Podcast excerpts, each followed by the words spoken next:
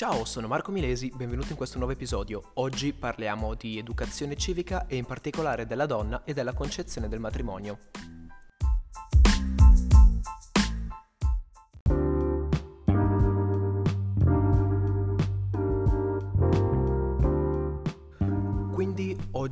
Parliamo appunto della donna, del concezione, della concezione del matrimonio eh, e andremo ad attualizzare il tutto con le unioni civili, con le affermazioni recenti del Papa e la risposta famosissima del Cardinal Müller. In particolare seguiremo la stessa scaletta dell'ultimo episodio riguardante educazione civica, ovvero andremo a parlare prima della, della concezione della donna nel Medioevo e successivamente invece ci sposteremo al, all'attualità, alle cose del giorno d'oggi.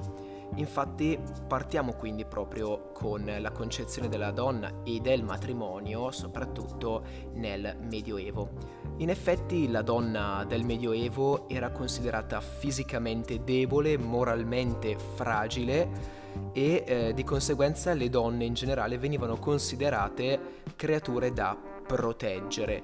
In effetti venivano sempre sottoposte alla sorveglianza e alla guida proprio degli uomini e dovevano ubbidire a tutti gli effetti ai loro ordini e eh, in particolare dividendo la categoria delle donne in tre classi sociali, quindi la donna povera, la donna libera e la donna invece ricca.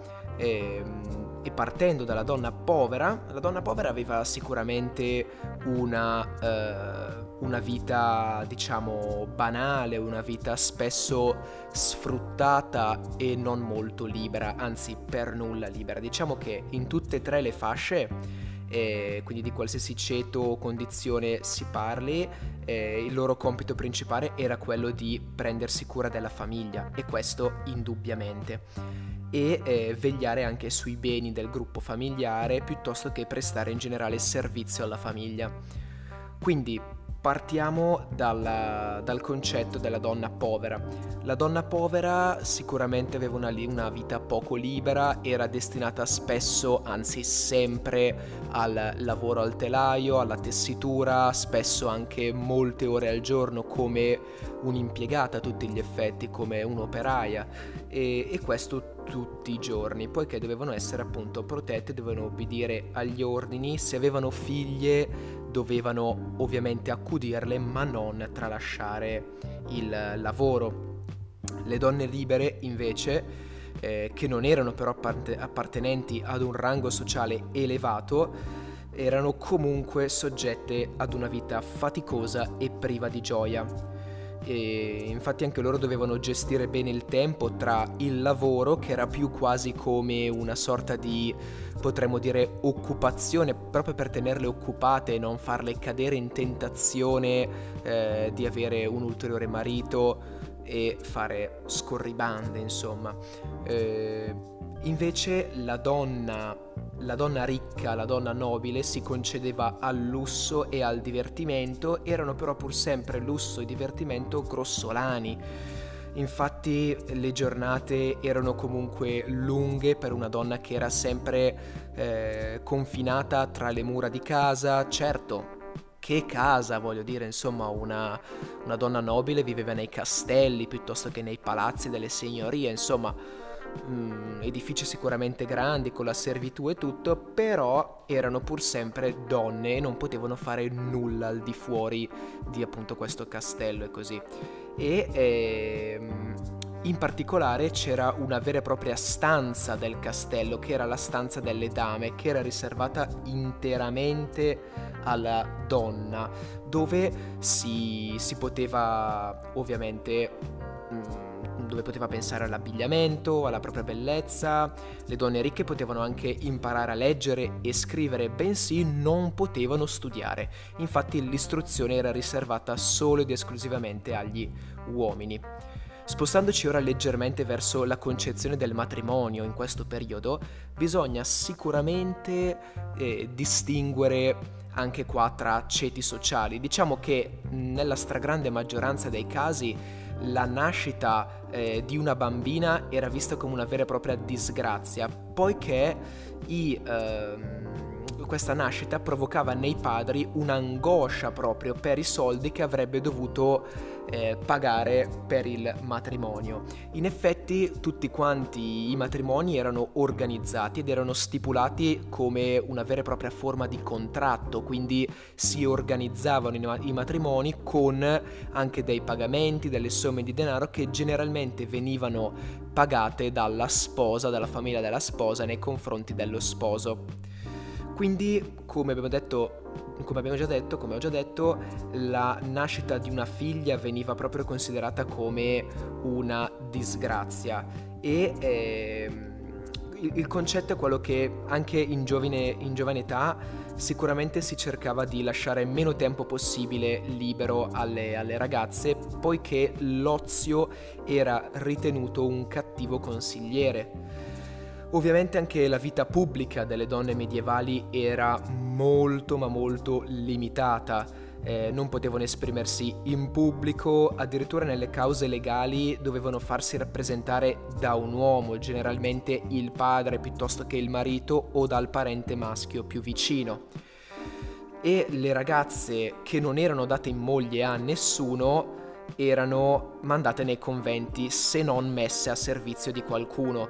Quindi la strada alternativa al lavoro, alla fatica, a una vita chiusa, limitata, era il convento. E questa quindi era un po' la, la concezione della donna nel Medioevo. In particolare arriviamo al giorno d'oggi, quindi la concezione del matrimonio, delle unioni civili, anzi, ehm, parliamo proprio delle unioni civili. Infatti abbiamo sentito tutti quanti sicuramente la notizia del Papa che si è, si è sicuramente eh, espresso, secondo me si è espresso bene il Papa, in quanto sfido chiunque ad ascoltare o comunque ad ammettere di aver ascoltato la vera intervista dove il Papa ha detto testuali parole, ovvero il Papa benedice le unioni omosessuali. Perché si dice questo? Ma non è vero, il Papa non ha mai detto questo. Comunque partiamo dall'inizio. Eh, Papa Francesco eh, che cosa andò, che cosa andò a fare un po, di, un po' di mesi fa? Un po' di mesi fa un po' di mesi, oddio, un mesetto fa circa, mm, Papa Francesco affermò di non essere affatto contro le unioni civili omosessuali, bensì essere aperto comunque eh, appunto a queste unioni civili per le coppie omosessuali. Questo provocò ovviamente una, eh, una divisione, potremmo dire, all'interno della Chiesa tra quelli che si mh, mm, dicevano favorevoli appunto a questa apertura nei confronti delle unioni civili per le coppie omosessuali e quelli che invece si eh, definivano contro questa apertura. E in particolare tra le persone contro ci fu eh, e c'è ancora al giorno d'oggi il cardinale Müller, un cardinale molto importante, considerate che è un 72enne eh, teologo, curatore dell'opera Omnia di, di Ratzinger Pensate che nel 2012 fu nominato fino al 2017, infatti rimase in carica fino al 2017, come prefetto della congregazione per la dottrina della fede, quindi un ruolo importante, per di più nominato da Benedetto XVI. È ovviamente un conservatore e legato al predecessore di Francesco. Fatto sta che al Corriere della Sera eh, spiegò come eh, lui abbia sempre dif- difeso il, il Papa contro i protestanti e i liberali, però ovviamente, cito testuali parole, però il Papa non è al di sopra della parola di Dio, che ha creato l'essere umano maschio e femmina, il matrimonio e la famiglia. Sono cardinale e sempre dalla parte del Papa, ma non a tutte le condizioni. Non è una lealtà assoluta la prima lealtà è alla parola di Dio. Il Papa è il vicario di Cristo, non è Cristo, e io sono credente in Dio. Di conseguenza il Papa, secondo Müller, non dovrebbe affatto dare spazio alle cattive interpretazioni. Non a caso Müller afferma che eh, addirittura queste unioni civili eh, tra le coppie omosessuali andrebbero a violare i diritti umani. In effetti tra i diritti umani c'è anche il eh, diritto che dice un bambino ha il diritto di crescere con un padre e una madre. Di conseguenza questa, questa cosa va a... Eh, quindi il fatto di dare la possibilità di adottare o di crescere comunque un bambino a eh, una coppia omosessuale andrebbe a eh, violare questo diritto in quanto la parte femminile della madre andrebbe a mancare. Queste quindi sono le idee di... Eh, del cardinale Müller nel, nei confronti delle affermazioni di Papa Francesco. Tuttavia il cardinale eh, non critica solo questa uscita del Papa, questa affermazione del Papa, bensì mette in discussione anche il metodo proprio in cui l'ha detto eh, dicendo che in queste situazioni il Papa dovrebbe essere sicuramente molto più chiaro, evitando fraintendimenti, dovrebbe stare più attento, dice il cardinale Müller. E, infatti l- alcuni dicono che addirittura non so se sia vero, eh, che nel documentario hanno combinato citazioni diverse. Fatto sta che la Santa Sede non ha dato una spiegazione ufficiale e la Congregazione per la Dottrina della Fede nemmeno. Quindi si, arriva, si è arrivato un po' alla situazione del giorno d'oggi dove si trova scritto sulle testate dei giornali, sui telegiornali e così alla radio il Papa benedice le unioni omosessuali. Ovviamente questo non lo ha detto Papa Francesco, ma le conseguenze di queste sue affermazioni molto vaghe e se vogliamo affrettate sono proprio queste. Di conseguenza il cardinale Müller dice dovrebbe stare più attento. Detto questo avremmo anche finito la lezione, mi prendo circa 3 minuti per permettervi, anzi un po', per permettermi, anzi un po' di meno in realtà, un, due minuti mi prendo per permettermi di dare un po' la mia, la mia opinione, come magari spunto di riflessione anche per voi per esercitarvi poi un'eventuale verifica, piuttosto che anche semplicemente per discutere un po'. Se avete voglia di discutere, di parlare, per quelli che hanno il mio numero su WhatsApp scrivetemi pure, per gli altri c'è Instagram markmile-04.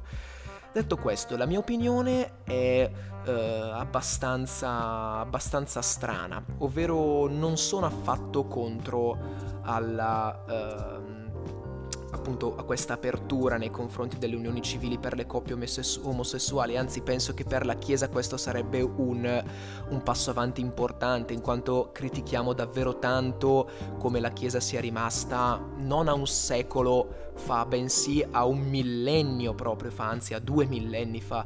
In effetti le celebrazioni sono ancora le stesse, eh, per fortuna sono in italiano adesso non più in latino, però insomma la messa è sempre la stessa, non ci sono degli elementi innovativi, non c'è appunto un'apertura mentale da parte della Chiesa, di conseguenza io penso abbastanza fermamente che questo, questa corrente di pensiero diversa espressa dal Papa potrebbe anche essere eh, una, un'ottima apertura e un segno sicuramente anche per i giovani che la Chiesa c'è, la Chiesa è aggiornata sui temi moderni e non rifiuta affatto il futuro e i cambiamenti. Quindi questa era un po' la mia, la mia impressione, quindi non, la mia opinione, non vado, non vado affatto a favore, non sono affatto a favore del Cardinal Müller, anzi critico notevolmente perché anche qua bisognerebbe poi aprire tutto quanto il discorso sulla veridicità, sulla, eh, sull'effettiva potremmo dire sull'effettiva fedeltà nei confronti dei testi dei testi sacri, di conseguenza si aprirebbe un mega discorso. Detto questo, la mia opinione è appunto quella di essere a favore di questo cambiamento. Ripeto, se avete voglia di discutere, di parlarne un po' e così, mi trovate o su WhatsApp per quelli che hanno il numero, se no su Instagram markmile-04. Il profilo è aperto, non è privato, è pubblico.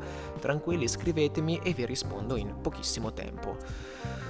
Grazie mille per aver ascoltato questo podcast, ci vediamo nel prossimo episodio. Ciao!